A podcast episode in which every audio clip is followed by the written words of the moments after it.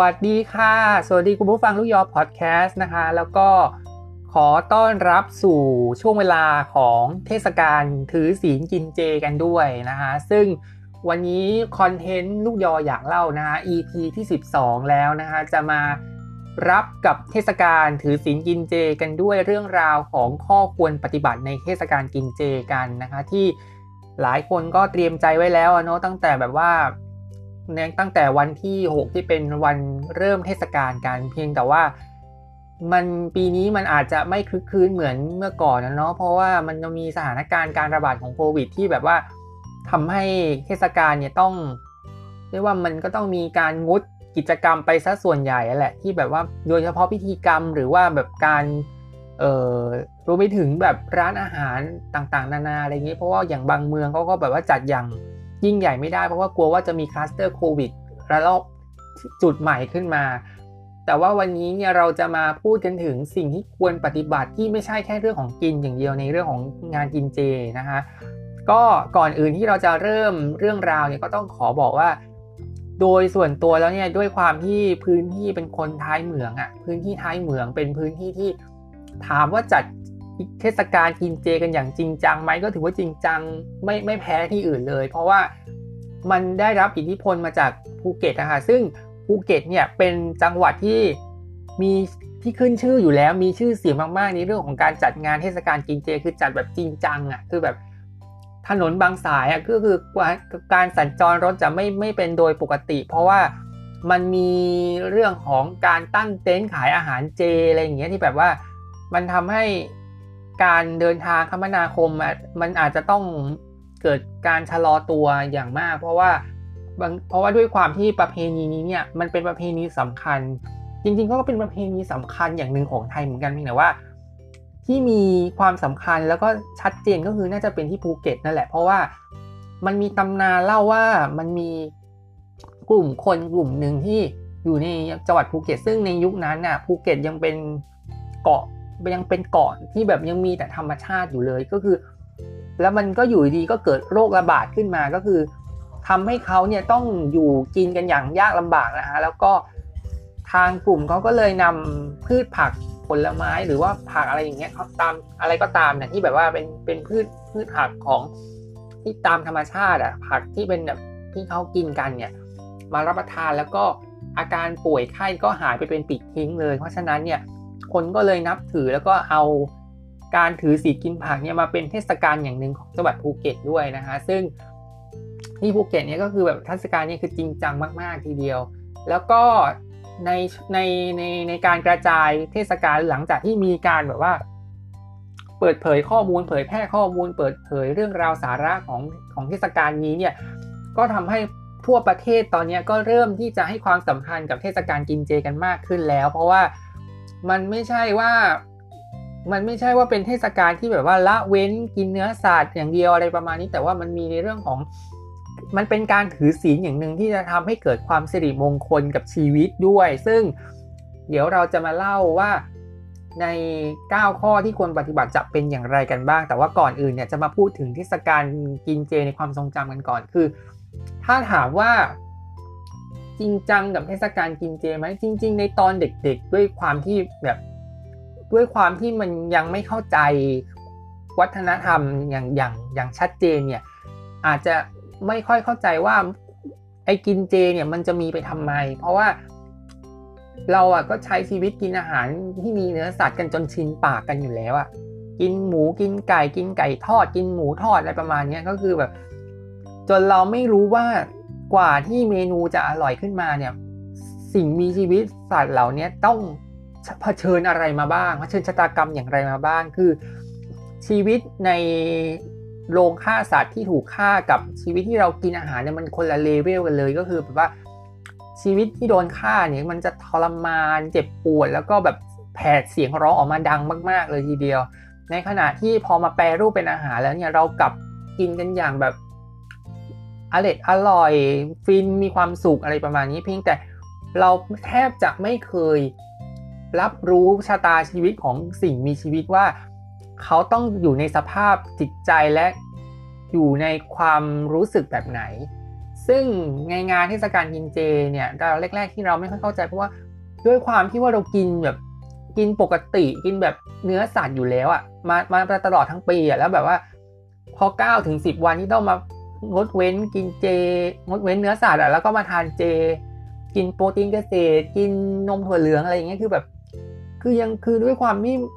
ตอนเด็กๆยังไม่ชินอะเราจะรู้สึกแบบมันจะมีอะไรไปวะอะไรอย่างเงี้ยคือแบบมันจะมีเทศกาลนี้ไปเพื่ออะไรเงี้ยคือแบบ ยังไม่เข้าใจจุดประสงค์ที่ชัดเจนในประมาณนี้คือถึงขั้นว่า คือแล้วที่บ้านเนี่ยที่บ้านเนี่ยก็จะถือศีลกันอย่างแบบในตอนนั้นอะถือในตอนที่เราเป็นประถมอะ จะถือศีลอย่างเคร่งครัดมากเลย เพราะว่าในพื้นที่ของอำเภอท้ายเหมืองที่หนูอยู่เนี่ยมามันมีพื้นที่หนึ่งที่เป็นศาลเจ้า ซึ่งศาลเจ้านั่นอะจะเป็นที่ที่เรียกว่าอะไรอะมีบรรพบุรุษจีน มีพระจีนอะไรเงี้ยที่แบบว่าอยู่คู่บ้านคู่เมืองกันเป็นเป็นเป็นแบบเป็นเป็นสิ่งสักการะอย่างหนึ่งไม่แพ้สัตว์สิ่งสักการะที่เป็นของพุทธเลย เพราะฉะนั้นเนี่ยการจัดงานพอมาถึงเทศกาลกินเจในแต่ละปีเนี่ย เขาก็จะจัดกันอย่างแบบชัดจัดจัดแบบจริงจังอลังการมาก ๆ ก็คือแบบ จะมีซุ้มอาหารแบบหลายร้านแล้วก็มีอาหารหลากหลายแบบอะไรประมาณนี้ไม่ว่าจะเป็นหมี่ผัด เย็นตาโฟเจ เออเออขนมนมขนมอะไรพวกนี้ที่แบบว่าขนมที่แบบว่ารับประทานในช่วงเจได้อะไรประมาณนี้ฮะก็จะขายกันอย่างชัดเจนเพียงแต่ว่า พอปีนี้ด้วยความที่ว่าสถานการณ์โควิด เนี่ยมัน มันด้วยความที่ผู้ติดเชื้อในรายวันอะเป็นวันหนึ่งเป็นหมื่นอยู่แล้วอะทำให้การเทศกาลกินเจปีนี้มันต้องถูกจำกัดด้วยการแบบงดประเพณีหลายอย่างไปด้วยกัน ก็คือประเพณีแรกเนี่ยที่ที่ถูกมันเป็นก็คือแบบว่าประเพณีเชิญองค์พระไปให้เรียกอะไรให้ให้ความสิริมงคลแก่ตามบ้านเนี่ยก็คือแบบว่าในในบ้านแต่ละบ้านเนี่ยจะต้องเตรียมของมาถวาย แล้วก็ให้คนทรงอะที่แบบว่าเอาร่างทรงของพระพระพระเจ้าแม่กวนอิมพระไฉสิงเอียอะไรเงี้ยที่แบบที่แบบเข้าไปสิงอยู่ในร่าง แล้วก็จะมาให้ให้พรให้อาหารให้สิริมงคลในประมาณนี้แต่ว่า พอเทศกาลกินเจปีนี้มันถูกถูกไวรัสโควิด ควบคุมด้วยด้วยผู้ผู้ติดเชื้อที่เป็นหมื่นในแต่ละวันเนี่ยบางทีมันทำให้เทศกาลนี้มันอาจจะสุ่มเสี่ยงต่อการที่จะเกิดคลัสเตอร์แบบ แบบกระจายออกไปได้เลยประมาณนี้ แล้วก็อีกหนึ่งเทศกาลก็คือ จะเป็นเทศกาลของวันสุดท้ายของทุกปีก็คือการข้ามสะพานสะดอกเคราะห์ปีนี้ก็เว้นเหมือนกัน เพราะว่าเเนื่องความที่ว่าการที่ในในเทศกาลข้ามสะพานเนี่ยมันจะต้องมันต้องไงมันต้องใช้เวลาในการแบบในการเชิญพระแล้วก็แล้วคนที่มาต่อแถวเนี่ยก็คือแบบต่อแถวยาวเหยียดมาก ก็คือแบบต่อแถวแน่นมาก ๆ เลยทีเดียว แล้วก็สะพาเนี่ยกว่าจะทำพิธีเสร็จเนี่ยก็แทบจะโอ้ยกว่าจะเราข้ามคือคือต้องคือคือพิธีเนี่ยถ้าไม่อยากเสียเวลารอนานอะหรือว่ายืนนานๆอะให้มาตั้งแต่เนิ่นๆตั้งแต่ก่อนที่ยังจะไม่เริ่มพิธีเลย เพราะว่าถ้ามาไม่ทันมาไม่ทันเนี่ยมันอาจจะเกิดความแออัดก็ได้ ซึ่งแออัดซึ่งมันอาจจะทำให้เราไม่สะดวก อาจจะต้องรอเป็นเวลานานอะไรประมาณนี้คือมาก่อนได้ก่อนอะไรอย่างนี้เอง เพราะฉะนั้นเนี่ย มันก็จะเป็นการสะดอกเคราะห์ที่แบบมันต้องใช้ความพยายามในการแบบมาก่อนเวลาค่อนข้างเยอะพอสมควรเพียงแต่ว่าปีนี้เนี่ยด้วยความที่สถานการณ์โควิดมันยังไม่ดีขึ้นนะเนาะก็เลย ไม่สะก็เลยตัดประเพณีข้ามสะพานนี้ออกไป เพราะว่ากลัวว่าจะมีการรวมหมู่คนเยอะแยะมากมาย แล้วก็เกิดเป็นคลัสเตอร์ได้นะฮะซึ่งก็อย่างปีที่แล้วเนี่ยถามว่าแต่แต่ต้องแต่ต้องบอกก่อนนะว่า ปีนี้ ทั้งสะพานทั้งพิธีพระเนี่ยยังไม่สามารถจัดได้แต่ก่อนแต่ปีที่แล้วอะในปีที่เป็นปีแรกของโควิดอะมันเป็นช่วงจังหวะที่เรากาดดีอะก็คือแบบกาดดีก็คือแบบจำนวนผู้ติดเชื้อไม่มากไม่มายขนาดนั้นอะ คือการจัดประเพณีก็ยังเป็นเรื่องปกติก็คือ มีพระได้แล้วก็ข้ามสะพานได้อะไรประมาณนี้ก็คือแบบแล้วแล้วแล้วแล้วท้ายเหมืองก็จัดงานแบบจริงจังอะคือจังหวัดพังงาเนี่ยจะเป็น จะมีการจัดงานแบบจริงจังไม่แพ้จังหวัดภูเก็ตเลย ก็คือด้วยความที่พื้นที่มันใกล้กับ main หลักของเทศกาลกินเจอะไรประมาณนี้ก็คือแบบภูเก็ตมันมันเป็นวัฒนธรรมของที่มันเริ่มมาจากภูเก็ตอะแล้วก็ส่งต่อมาที่พังงาแล้วก็ส่งต่อต่อกันมาจนกลายเป็นทั่วประเทศที่เพียงแต่ว่ามันขึ้นอยู่ที่ว่าแต่ละจังหวัดจะจัดอย่างจริงจังหรือเปล่า และจะมีคนถือศีลอย่างจริงจังมากน้อยแค่ไหน คือมันก็ไม่ได้หมายความว่ากินเจ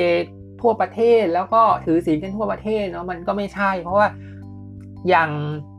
ขอยกตัวอย่างอย่างภาคอีสานเนี่ยมันเราอาจจะอันนี้อันนี้เราเราเดานะเราคิดว่าไม่ได้ให้ความสำคัญขนาดนั้น เพราะว่าชีวิตเขาว่าเขาจะอยู่กับการแบบหากินกับสัตว์ หากินกับสิ่งมีชีวิตอะไรประมาณนี้นะฮะคือ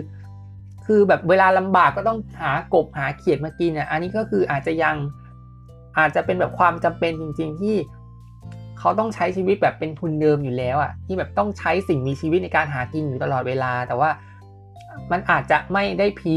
เหมือนภาคใต้ เพราะว่าภาคใต้เนี่ยอย่างพังงาภูเก็ตเนี่ยคือ ด้วยความที่มันมีปูมหลังทางประวัติศาสตร์ในเรื่องของแบบว่าตำนานของเทศกาลกินเจที่มันมีมันมีในในในคำในในในประวัติศาสตร์ของของของจังหวัดภูเก็ต แล้วมันก็กระจาย culture นั้นออกมาเป็นหลายจังหวัดด้วยนะฮะเพราะฉะนั้นแล้วเนี่ยอาจจะเป็นอะไรที่ ไม่ได้เหมือนกับว่าทุกคนจะเข้าใจสมุดคือมันอาจจะเข้าใจแหละเพียงแต่ว่ามันอยู่ที่แต่ละคนว่าจะเต็มใจไหมที่จะปฏิบัติตัวปฏิบัติตนถือศีลอย่างจริงจังในการแบบชำระล้างร่างกายในเทศกาลกินเจในในในในในแต่ละปีด้วยนะคะ ซึ่งปีนี้เนี่ยกินเจอย่างที่บอกว่าสถานการณ์โควิดเนาะการจัดก็คงจะไม่คึกคืนเหมือนเมื่อก่อน แต่ว่า วันนี้ในไหน ถึงแม้ว่าปีนี้กินเจอาจจะไม่คึกคืนแต่ว่า ก็ยังเชื่อว่ามีคนที่พอเมื่อมาถึงวันที่เราเริ่มเทศกาลเนี่ยก็จะขอปฏิบัติถือศีลอย่างจริงจังเพราะว่าทุกอย่างที่เล่ามาเมื่อกี้เนี่ยหรืออย่างเรื่องของการฆ่าสัตว์ตัดชีวิตเนี่ยที่เป็นแบบที่ทำเป็นอาหารให้เรากินด้วยกันนะคือเราเองเข้าใจนะว่า สิ่งมีชีวิตเขารู้สึกยังไงอะว่าการที่สิ่งมีชีวิตสิ่งหนึ่งแล้วจะต้องถูกสังเวยเพื่อที่จะ เป็นการแปรรูปเป็นอาหารในประมาณนี้ก็มันอาจจะเป็นเรื่องที่ มันอาจจะเป็นเรื่องที่มันลึกซึ้งอะคือแบบมันอาจจะเข้าใจลึกซึ้งแหละเพียงแต่ว่ามันจะมากจะน้อยก็อยู่ที่แต่ละพื้นที่เท่านั้นนะคะ ก็หลังจากที่เกริ่นเรื่องกินเจในช่วงโควิดกันไปแล้วเนี่ยเดี๋ยวมาดูมาดูพิธีปฏิบัตินะ ซึ่ง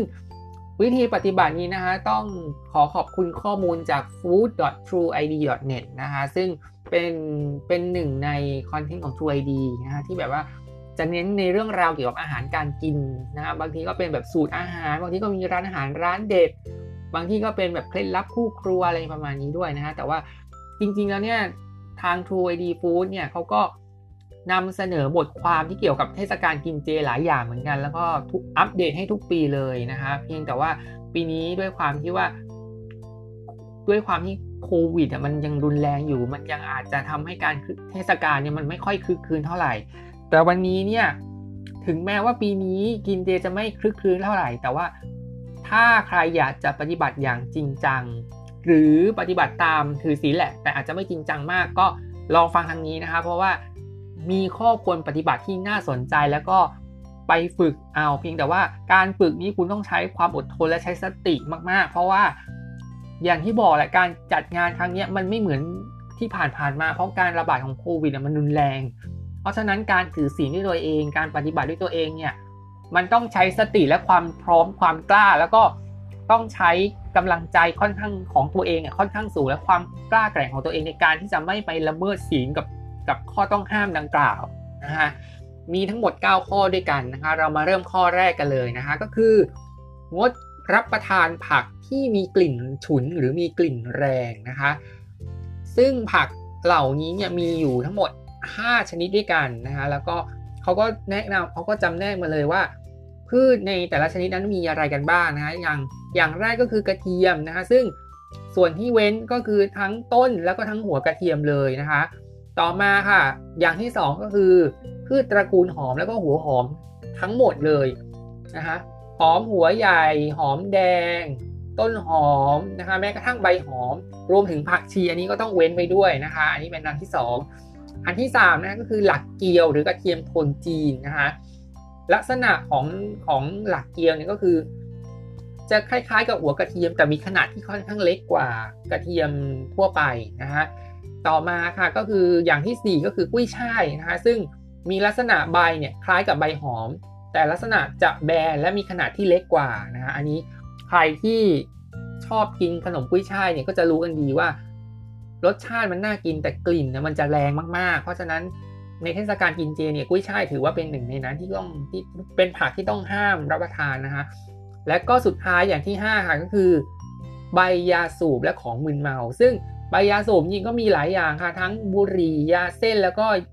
ยาเสพติดอื่นๆ แล้วก็อาจจะรวมถึงสารเสพติดด้วยนะคะเพราะว่าเดี๋ยวนี้ยาเสพติดหรือสารเสพติดเนี่ยมันด้วยความที่ว่ามันมีมันมีฤทธิ์ร้ายแรงทำลายสุขภาพอะเนาะมันก็เลยถูกถูกจำกัดเป็นข้อห้ามหมดเลย ซึ่งจริง ๆ หลายประเทศเขาก็แบบจริง ๆ ในประเทศไทยอะมันก็สิ่งเหล่านี้มันก็คือมันทำลายสุขภาพอยู่แล้วนะอยู่ใน เป็นสิ่งต้องห้ามในในในในนี้แบบว่าเวลาเวลาแบบทางการแพทย์เขาพูดถึงสิ่งเหล่านี้จะมองว่าเป็นสิ่งที่ไม่ดีนะคะหลายคนอาจจะสงสัยว่าเอ้ยสิ่งเหล่านี้ทำไมต้องห้ามกิน เพราะว่า ผักดังกล่าวที่พูดถึงมานั้นเนี่ยมีฤทธิ์กระตุ้นจิตใจและอารมณ์ให้เร่าร้อนนะคะทำให้ใจคอหงุดหงิด มีอารมณ์โกรธง่ายนะคะ และก็มีผลทำให้พลังธาตุในร่างกายรวมตัวกันไม่ติดนะคะ ส่งผลให้จิตใจเกิดความไม่บริสุทธิ์ผุดผ่องด้วยนะคะเพราะฉะนั้นแล้วเนี่ยพืชเหล่านี้เนี่ยมันมีผลมันไม่ได้มีผลมันมันไม่ได้แค่ห้ามกิน เพราะเพื่อกินเจอย่างเดียวแต่มันมีผลไปถึงเรื่องของการถือศีลที่มีความพลาดก็คือเจแตกนะฮะทำให้จิตใจไม่อยู่กับเนื้อกับตัวนะทำให้อารมณ์มันหงุดหงิดแล้วก็มีอารมณ์โกรธง่ายอะไรประมาณนี้นะคะแล้วก็จิตใจเนี่ยก็จะไม่บริสุทธิ์ด้วย เพราะฉะนั้นนี่เป็นสิ่งที่ต้องห้ามนะคะ ต่อมาข้อ 2 ก็คือ การงดกินเนื้อสัตว์ อันนี้ก็พูดไปเหมือนกับแรก ๆอยู่แล้วนะครับ เพราะว่าเวลาที่สัตว์เนี่ยกำลังจะถูกเชือดหรือว่าถูกสังเวยเนี่ยมักจะอยู่ในสภาพอาการที่ตกใจกลัวนะคะเมื่อเรารับประทานอาหารที่มีเนื้อเนี่ยไม่ว่าจะเนื้อสัตว์อะไรอะไรเนี่ยก็ตามแต่เนี่ยอาจจะทำให้มีบาปติดตัวไปด้วยนะคะเพราะมันคือสิ่งมีชีวิตที่เหมือนกับคนเราเหมือนกันนะคะเพราะฉะนั้น ข้อนี้ถือเป็นข้อสำคัญที่คนจีนปฏิบัติอย่างเคร่งครัดมาจนถึงปัจจุบันนี้นะคะ ซึ่งการซึ่งซึ่งการงดกินเนื้อสัตว์เนี่ยมีหลายอย่างเลยนะคะก็คือเนื้อทุกชนิดเลยไม่ว่าจะเป็นเนื้อวัว เนื้อหมู เนื้อไก่ เนื้อปลาอะไรอย่างเงี้ยค่ะ หรือแม้กระทั่งอาหารที่ผลิตมาจากวัว เช่น นมสดหรือเนยอะไรเงี้ย อันนี้ก็ห้ามเหมือนกัน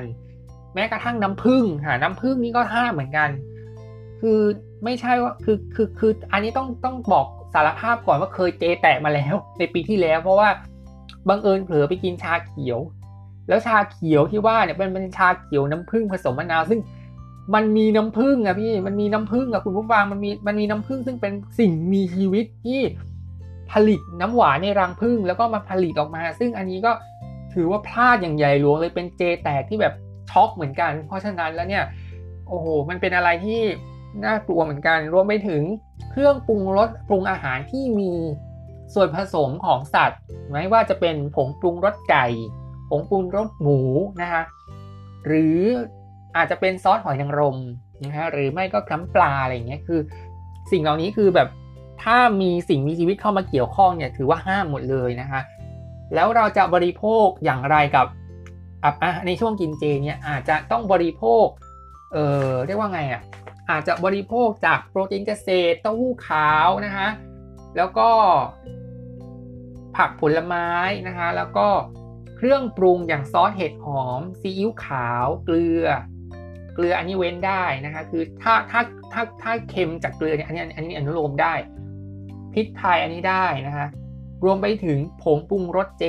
ผงปรุงรสเจเนี่ยจะมีอยู่รสเดียวที่ สามารถปรุงอาหารได้ในช่วงกินเจคือผงปรุงรสเห็ดหอมนะเห็ดหอมเลย โดยที่ทุกผลิตภัณฑ์ถ้าอยากจะกินเจไม่แตกอะแล้วอยากจะปรุงอาหารเจโดยที่เมย์ไม่แตก ต้องสังเกตว่ามีสัญลักษณ์เครื่องหมายธงเจอยู่บนฉลากหรือเปล่า เพราะว่าสิ่ง เพราะว่าเครื่องปรุงแม้กระทั่งสิ่งเหล่านี้มันก็มีความสำคัญมากๆในการแบบว่าเรียกว่าอะไรมีผลต่อสภาพจิตใจแล้วก็สภาพการบริโภคของคนเรา ซึ่ง ถ้ามีการศึกษาถ้ามีข้อมูลที่ชัดเจนแล้วเลือกอย่างถูกวิธีเนี่ยเราก็จะได้สิริมงคลในตลอดช่วงเจเลย แต่ว่าถ้ามันพลาดแม้แต่นิดเดียวอย่างแบบอย่างที่อย่างอย่างที่เราเผลอดื่มน้ำผึ้งมะนาวในตอนกินเจเนี่ยมันก็จะสร้างเวรสร้างบาปอะไรนี้เป็นบาปติดตัวไปด้วยก็คือจะไม่ได้จะไม่ได้เป็นคนถือศีลครบอย่างอย่งสมบูรณ์ แต่ว่าในตอนที่ชอไปเนี่ยก็แบบไม่ไม่บอกใครอะไม่บอกไม่ยอมบอกใครเลยว่า เอ้ยฉันพลาดไปแล้วฉันเผลอไปกินน้ำผึ้งไปแล้วอะไรประมาณนี้ อันนี้ก็เป็นอะไรที่มันมันมันมันน่าตกใจเหมือนกัน ต่อมานะคะ ข้อที่3ค่ะไม่ควรรับประทานอาหารที่มีรสจัดรสจัดเนี่ยหลายคนจะคิดว่ามันมีแต่รสเผ็ดใช่ไหมจริงๆอะมันรวมทุกอย่างเลยทั้งแบบเค็มจัดเปรี้ยวจัดหวานจัด โดย culture ของคนจีนเนี่ยจะไม่กินรสจัดอยู่แล้ว เพราะถือว่าจะเข้าไปทำลายในระบบสุขภาพของเรานะคะอย่างการกินอย่างการกินเผ็ดที่จัดเกินไปเนี่ย จะมีผลถึงกระเพาะอาหาร กินเค็มจัดจะมีผลไปถึงไต ข้อห้ามนี้เนี่ยนะคะ ถือว่าเป็นข้อห้ามที่ ถือว่ามีข้อห้ามที่ถูกหลักตามข้อมูลทางการแพทย์โดยตรงเลย แต่บางคนเนี่ยนะคะที่ไม่ปฏิบัติเคร่งครัดอย่างชอบรสเค็ม อาจจะใช้เกลือแทนน้ำปลาอันนี้ไม่มีปัญหา เพราะว่าเกลือเนี่ยมันอาจจะทำมาจากการระเหยหรือว่าระเหยอะไรสักอย่างหนึ่งคือมันมันไม่เหมือนน้าปลาคือน้ำปลา มันจะใช้วิธีการหมักจากตัวปลา แต่เกลือนี่ก็คือแบบมันไม่มีมันจะใช้ลักษณะของความชื้นจากอากาศในประมาณนี้ในการผลิตเม็ดผลิตเกลือออกมา อันนี้ก็อันนี้อาจจะเป็นข้อต้องห้ามยกเว้นก็ได้นะครับเพียงแต่ว่าไม่ควรใช้อาหารหรือส่วนผสมที่ทำมาจากสัตว์หรือรสจัดเนี่ยก็ควรจะเลือกทางเลือกที่มันสามารถที่จะ ทำให้กินได้อย่างปลอดภัยโดยที่ไม่โดยที่ไม่เจแตกนะอันนี้ก็จะเป็นเรื่องที่เป็นสำคัญมากๆนะคะ ข้อที่ 4 ข้อต่อไปนะคะก็คือ รับประทานอาหารที่คนเจด้วยการปรุงให้นะคะซึ่งข้อนี้เนี่ยถ้าปฏิบัติได้ถือว่าบริสุทธิ์จริง ๆ แต่ปัญหามันจะเกิดขึ้นตรงที่ว่าบางทีอะคนที่ปรุงอาหารกับคนกินเจอะเลเวลความถือศีลเนี่ยมันไม่ไม่เท่ากันบางคนถือศีลแบบ อาจจะถือศีลแต่ไม่ถึงเคร่งครัดมากไม่ได้ซีเรียสมากอะไรประมาณนี้แต่คนกินเนี่ยจะจะถือศีลแบบชัดเคร่งครัดจริงจังจริงๆอะไม่จริงๆอะมันถ้าเกิดความยากลำบากก็อาจจะไม่ต้อง ไม่จำเป็นก็ได้คือ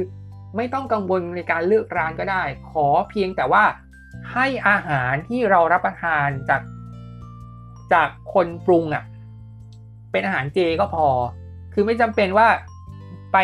กินเจก็ต้องหาร้านเจอะไรประมาณนี้คือแบบแค่ไปงานกินเจก็น่าจะพอแล้วแต่จริง ๆ แล้วเนี่ย คนที่ไปคนที่ปรุงอาหารเนี่ยไม่ไม่รู้เหมือนกันนะว่าในว่าก่อนกินเจเนี่ยเขากิน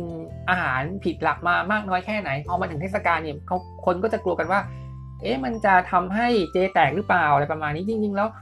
คนที่ไม่ซีเรียสก็สบายใจได้นะขอแค่ว่า วัตถุดิบอาหารที่ออกมาเนี่ย แล้วเรารับประทานเข้าไปเนี่ย เป็นของที่รับประทานได้ในช่วงเจก็พอ เพราะว่าในเทศกาลกินเจเนี่ยมันก็จะเลเวลของการถือศีเนี่ยมันจะไม่เท่ากันบางคนก็นับถือมากบางคนก็ไม่ซีเรียสอะไรประมาณนี้เพราะฉะนั้นเนี่ยมันขอแค่อาหารให้เจก็ก็น่าจะพอแล้วนะคะคือไม่ต้องซีเรียสถึงขนาดเลือกเลือกร้านให้ให้ให้มันให้มันให้มันซีเรียสจริงจังก็ได้ อันนี้ก็อันนี้ก็ไม่ไม่ไม่จำเป็นขนาดนั้นนะฮะต่อมาค่ะข้อที่ 5 ก็คือถ้วยชามจะต้องสะอาดและไม่ปนกัน อันเนี้ย หลักการนี้ในในกินเจเนี่ยจะคล้ายๆ กับหลักการอิสลามเหมือนกัน เพราะว่าเขาถือว่าเป็นสิ่งที่เคร่งครัดว่าอาหารคาวเนี่ยถ้วยชามจะใช้ปนกันไม่ได้ ต้องล้างให้สะอาดหมดจนแล้วเอามาใช้เนี่ยก็ผิดเหมือนกัน บางคนล้างให้สะอาดมากๆ ก็ไม่จำเป็นต้องแยกนะคะเพราะว่าเป็นธรรมเนียมของอิสลามที่ไม่ยอมให้ถ้วยชามเนี่ยปนกันเหมือนกับเทศกาลกินเจแหละนะฮะเพราะฉะนั้นแล้วเนี่ยเรื่องภาชนะเนี่ย คือถ้าพันภาชนะที่อยู่ในโรงเจ หรือว่าอะไรพวกนี้เพียงมันอาจจะไม่เท่าไหร่เพราะว่าเขามีหน่วย support ในการล้างที่แบบว่าค่อนข้างแบบว่าถือศีลอย่างเคร่งครัดทีเดียว เพียงแต่ปีเพียงแต่ปีนี้เนี่ยการกินเจอะมันมันด้วยโควิดอะไรคุณด้วยโควิดอะไรมันทำให้ข้อจำกัดมันเยอะ เพราะฉะนั้นเนี่ยก็เลยอาจจะเป็นปัญหาต่อการปรุงอาหารเองอะไรประมาณนี้ เพราะฉะนั้นเนี่ย แนะนำแล้วกันนะว่าให้ลองทำความสะอาดจานให้มันสะอาดดีกว่า เพราะว่าแล้วก็อาหารเนี่ยถ้ามีอาหารเจแล้วอย่าใส่อาหารคาวหรืออาหารต้องห้ามเลย เพราะว่ามันอาจจะผิดหลักก็ได้อะไรประมาณนี้ซึ่งหลักของมุสลิมก็มันก็เหมือนกับหลักของจีน ต่อมาข้อที่ 6 นะคะ ไม่ฆ่าสัตว์ตัดชีวิต อันนี้จะเหมือนกับ ไม่กินเนื้อสัตว์อะก็คือ มันตรงกับการรักษาสิ่งของชาวพุทธอยู่แล้ว การฆ่าสัตว์ของชาวจีน ตั้งแต่สัตว์เล็ก ๆ ไปจนถึงสัตว์ตัวใหญ่ๆเนี่ยเป็นข้อเคร่งครัดเช่นกันนะฮะแม้กระทั่งฆ่ายุงฆ่ามดหรือฆ่าแมลงเนี่ยตามความเชื่อนั้นนถือว่าห้ามนะฮะเพราะว่า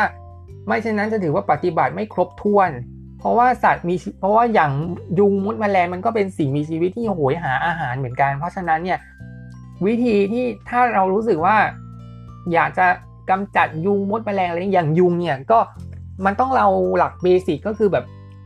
มันต้องศึกษาก่อนอะว่า ถ้าไม่อยากให้ยุงมาระบาดอะมันต้องจำมันต้องกำจัดแหล่งน้ำเพาะพันธุ์อะไรอย่างนี้ให้มันให้มันพ้นไปอะไรประมาณเนี้ยขนาดมดกับแมลงเนี่ยลองหาผลิตภัณฑ์ที่เป็นตัวดักจับดู เพราะว่ามันอาจจะทำให้มันอาจจะมันอาจจะบาปแหละมันอาจจะมันอาจจะผิดหลักไหมมันอาจจะผิดหลักอยู่บ้างแหละแต่ว่าอย่างน้อยเราไม่ได้ฆ่าด้วยน้ำมือของเราเองเพราะฉะนั้นแล้วเนี่ย มันมันเป็นเรื่องฆ่าสัตว์กับชีวิตนี่มันเป็นเรื่องเซนซิทีฟมากในเทศกาลกินเจคือ มันไม่ใช่แค่การกินอย่างเดียวแต่การฆ่ามันก็ถือว่าบาปด้วยเหมือนกันนะเพราะฉะนั้นมันมันค่อนข้างซับซ้อนแต่ว่าก็ต้องระวังด้วยนะคะต่อมาค่ะ แต่งกายด้วยชุดขาว เพราะเชื่อกันว่านอกจากการงดอาหารที่สำคัญแล้วเนี่ยให้ร่างกายสะอาดบริสุทธิ์แล้ว รูปลักษณ์ภายนอกแม้กระทั่งเครื่องแต่งกายก็ต้องสะอาดด้วยนะคะโดย การใส่ชุดขาวเนี่ยตั้งแต่ต้นจนจบเทศกาลกินเจเนี่ยถือว่าเป็นสิ่งสำคัญ แต่ว่าบางคนเนี่ยข้อนี้ก็มันอาจจะเป็นเรื่องของแต่ละคนนะเพียงแต่ว่าในเทศกาลกินเจถามว่า โดยส่วนตัวถามว่าใส่เสื้อขาวตลอดเทศกาลไหมจริงๆอะเป็นคนที่มีเสื้อสีซะส่วนใหญ่ แต่ว่าเสื้อขาวก็มีอยู่เยอะ เพียงแต่ว่าไม่ได้ใส่ทุกวันน่ะก็คือแบบเวลาไปกินอาหารที่โรงเจอะไรเงี้ยก็จะใส่เสื้อแบบเหมือนอยู่บ้านปกติอะเพียงแต่ว่า พอมาถึงเทศกาลอะไรที่มันสำคัญสำคัญอย่างไปเวลาไปไหว้พระหรือว่า ไปทำพิธีสะดอกเคราะห์ข้ามสะพานเนี่ยจะต้องใส่สีขาวโดยด้วยด้วยบริสุทธิ์เลยคือทั้งเสื้อทั้งกางเกงเลย ต้องขาวบริสุทธิ์เลย เพราะว่ามันจะทำให้เราเนี่ยได้ได้แบบว่าเราถือศีลอย่างมีบริสุทธิ์อย่างเดียว เพราะฉะนั้นเนี่ยแต่ว่าเรื่องนี้เนี่ยมันก็เป็นเรื่องของส่วนส่วนตัวส่วนบุคคลนะเนาะว่า จะปฏิบัติเคร่งครัดมากน้อยแค่ไหนอะไรประมาณนี้ เพราะฉะนั้นแล้วเนี่ย มันต้องอยู่ที่เลเวลเนี่ยนะว่าเราจริงจังไหมกับเทศกาลนี้ถ้าจริงจังอาจจะใส่ทุกวัน แต่ว่าถ้าไม่รู้สึกเข่งคัดจริงๆอะอาจจะใส่สีบางวันก็ได้อะไรประมาณนี้ แต่ว่าถ้าถึงเทศกาลที่มันมีการนำทำพิธีกรรม ที่ต้องใส่เสื้อขาวอันนั้นก็ต้องใส่ไปนะคะ ข้อที่ 8 ต่อมานะคะ ไม่ได้แค่การถือศีล การแต่งกายเท่านั้น การพูดจาก็ต้องไพเราะด้วยนะคะ คนที่ถือศีลกินเจไม่ใช่เพียงแค่กินของสะอาดและ และแต่งตัวสะอาดเท่านั้น แต่คำพูดที่พูดออกจากปากก็ต้องสะอาดด้วยนะคะ ซึ่งสิ่งไม่ดีทั้งหลายในการพูดที่เรียกว่าปากเจเนี่ยมีตั้งแต่หนึ่งคือไม่พูดเท็จก็คือไม่โกหกไม่พูดยุแย่ก็คือไม่พูดแบบรับหลัง หรือแบบไม่พูดเพ้อเจ้อหรือพูดคิดไปเอง ถ้าสิ่งเหล่านี้คุณปฏิบัติได้จะถือว่าสะอาดครบถ้วนทั้งกายและใจเลย เพราะว่า การพูดเนี่ยมันก็เป็นการบอกตัวตนของเรานิสัยของเราด้วย ในเทศกาลกินเจเนี่ยการพูดสิ่งเหล่านี้มันจะเป็นเหมือนกับ คือถ้าการปฏิบัติแต่งตัวดีแต่งตัวอย่างบริสุทธิ์กินอย่างบริสุทธิ์แต่วาจายังพูดกูมึงเออเนี่ยจะอย่างนี้อย่างนั้นพูดที่ไม่สุภาพอะไรประมาณนี้หรือว่าพูดเพ้อเจ้อเพ้อพี่พกอะไรอย่างเงี้ยพูดแบบนินทารับหลังอะไรเงี้ยมันก็ไม่ใช่การมันก็ไม่ใช่ว่า คือคือกายสะอาดตัวสะอาดแต่จะแต่ปากก็ไม่สะอาดเลย มันก็ถือว่าไม่ไม่ไม่สามารถมันถือว่าไม่ได้รับไม่ได้ถือสิ่งกินเจอย่างแท้จริงอะเพราะฉะนั้นเนี่ยมันสำคัญนะคือ กินก็ว่าสำคัญ แต่งกายก็ต้องสำคัญ การถือศีลก็สำคัญ การพูดจาก็สำคัญด้วย เพราะฉะนั้นแล้วเนี่ยถ้าคิดว่าอยากจะให้การกินเจปีนี้มันสะอาดทั้งกายและใจอะบางทีคำพูดมันก็ต้องสะอาดด้วยนะคะแล้วก็ข้อที่ 9 ข้อสุดท้ายนะคะ งดดื่มสุราและของมึนเมานะคะอันนี้มันจะคล้ายๆกับเรื่องของยาสูบยาเสพติดเลย เพราะว่าตลอดช่วงเวลา 9 วันเนี่ยข้อนี้สำคัญไม่แพ้อย่างอื่น เพราะการดื่มและของมึนเมาเนี่ยเป็นการสร้างความมึนเมาและเอาสิ่งแปลกปลอมเข้าสู่ร่างกายนะคะ ซึ่งสิ่งเหล่านี้เป็นข้อห้ามในการถือศีลอย่างยิ่งเลยทีเดียว เพราะฉะนั้นแล้วเนี่ยการที่จะดื่มแอลกอฮอล์หรือดื่มอะไรพวกนี้เนี่ยถือว่าเป็นข้อที่ร้ายแรง แบบแบบเดียวกับใบกับบุหรี่หรือยาสูบเลย เพราะสิ่งเหล่านี้มันคือสิ่ง คือมันมีสารพิษมันมีสารที่แบบไม่รู้อะไรต่ออะไรอะ่ะทำให้ร่างกายเราอะ่ะ เกิดสิ่งแปลกปลอมแล้วเกิดตะกอนตกค้างอะไรประมาณนี้คือแบบ มันทำให้ร่างกายเราอะ ไม่บริสุทธิ์เลย ซึ่งอยากจะบอกคุณผู้ฟังเลยว่า เรื่องของยาเรื่องของสุรายาเมาอะไรพวกนี้มันก็เป็นสิ่งที่มันก็ห้ามมันตลอดทั้งทุกเทศกาลทุกปีอะไรประมาณนี้อย่างสงกรานต์ก็ไม่ให้ขับ เขาไม่ให้ดื่มเหล้าเพราะว่ากลัวว่าจะไปขับเมาแล้วขับแล้วไปทำร้ายคนอื่น ให้ยอดผู้เสียชีวิตเพิ่มขึ้น ยอดผู้ป่วยเพิ่มขึ้นอย่างนี้ หรือเออเรียกว่าอะไรอะ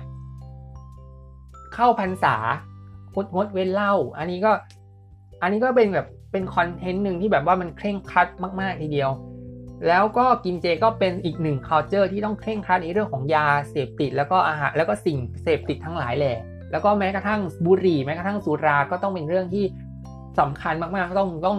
ต้องปฏิบัติกันอย่างเคร่งครัดทีเดียวนะคะ ก็ทั้งหมดนี้เนี่ยนะคะทั้ง 9 ข้อนี้ถือว่าเป็นข้อมูลที่เออเรียกว่าไงอะเป็นเป็นข้อมูลที่เราต้องรับรู้เนาะในช่วงเทศกาลกินเจว่า เราจะปฏิบัติตนอย่างไรในการที่จะแบบ ในการถือศีลกินเจอย่างไรให้ได้บุญมากที่สุดที่ไม่ใช่แค่การกินอย่างเดียวคือ เท่าที่อ่านมาทั้งหมดเนี่ยมันมีมันมีองค์ประกอบหลายอย่างมาก ๆ เพราะว่า แม้กระทั่งแบบว่าอะไรอะอย่างง่าย ๆ อย่างกินเจด้วยกันเนี่ยก็ต้องกินเจก็ต้องปรุงอาหาร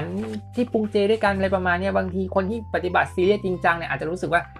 มันมันกดดันเนี่ยก็คือแบบแล้วเราคือแบบอันอาจจะมีปัญหาในเรื่องของการเลือกร้านอะไรเงี้ยแต่ว่าอันนี้ต้องบอกไว้ก่อนว่ามัน